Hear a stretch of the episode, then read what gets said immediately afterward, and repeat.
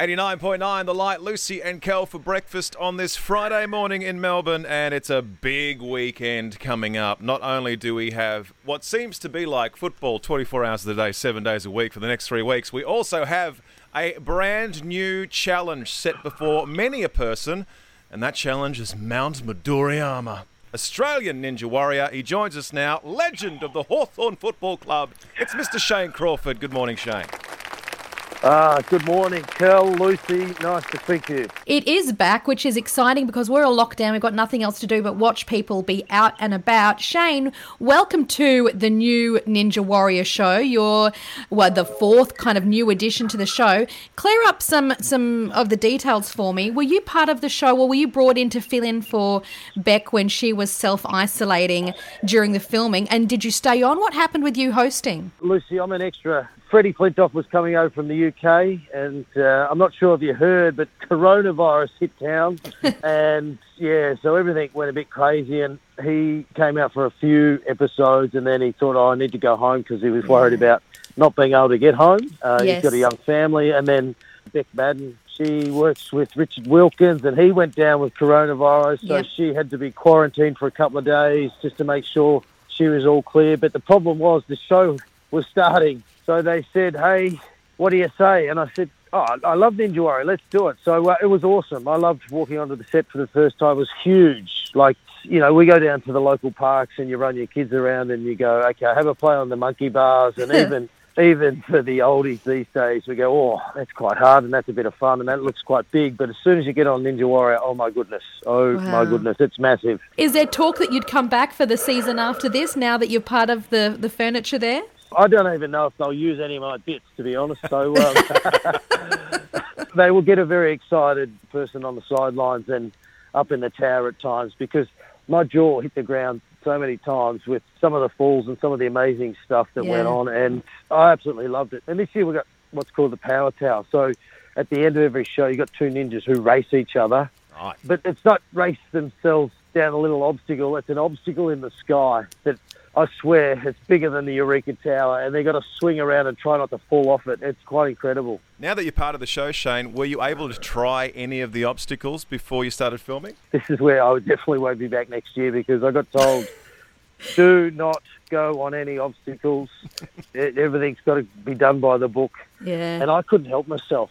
like so, I got I got comfortable after a couple of days, and I'm thinking, oh, we're just having a bit of a walkthrough, and they're teaching us about some of the new obstacles, and then everyone heads off, and I'm like, I looked at Ben and I looked at Bec, and I said, oh, do you reckon I should have a crack? And they go, do it, do it, yeah, do it, do it.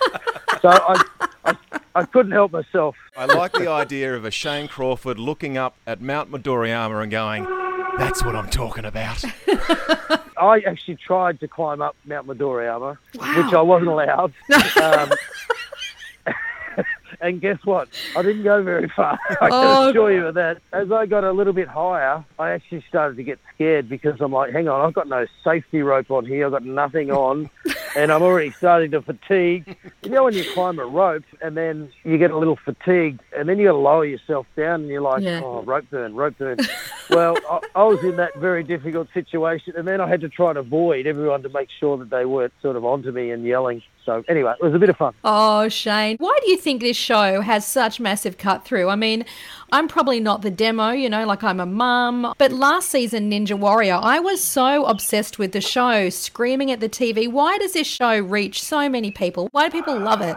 It's a family friendly show and that's the great thing about it. But the thing is, all our ninjas come from all over the country. We've got mums, we've got granddads this year. And I think people just can relate to a lot of the people going on the show and they just want to support them. So, as I said, it's a family friendly show. This year you've got the Power Tower, so the ninjas race each other. And no ninja has been where we go. this year, you know, Oh, so, oh. so guess what?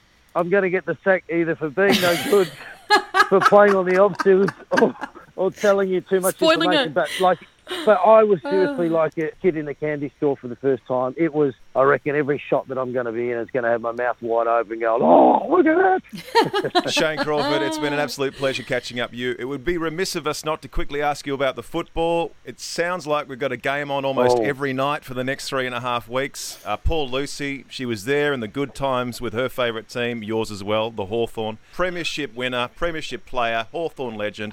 What do you feel about the football at the moment? No, I'm just glad that it's on the TV and uh, we get an opportunity to watch the players run around. And the Hawks, yeah, do you know what? They're going through a bit of a tough period and a transition period, but how good have they been? Seriously, for a long, long time. Like St Kilda haven't won a premiership for over 50 years. That's There's a lot of Kel's team. teams out there.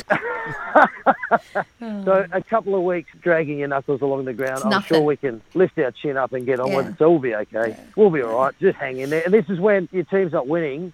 That's when you need more support than ever. It's not necessarily when you're winning every week. It's when you're losing. That's when you need everyone around you going, "Come on, boys, let's go." Yeah. And Kel's had so much experience in that, being a St Kilda supporter, being the story of Kel's life, Yeah. supporting a losing team. Long so suffering, long suffering. But things are starting to turn for the Saints, Yeah, so don't are. worry. They're starting to turn. It's exciting. Yeah, It's but as a St. Kilda supporter, we never get too excited. No, get too excited.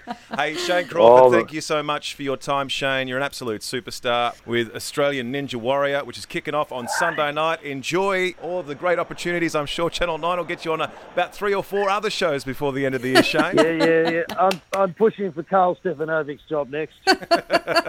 Shane Crawford, everybody.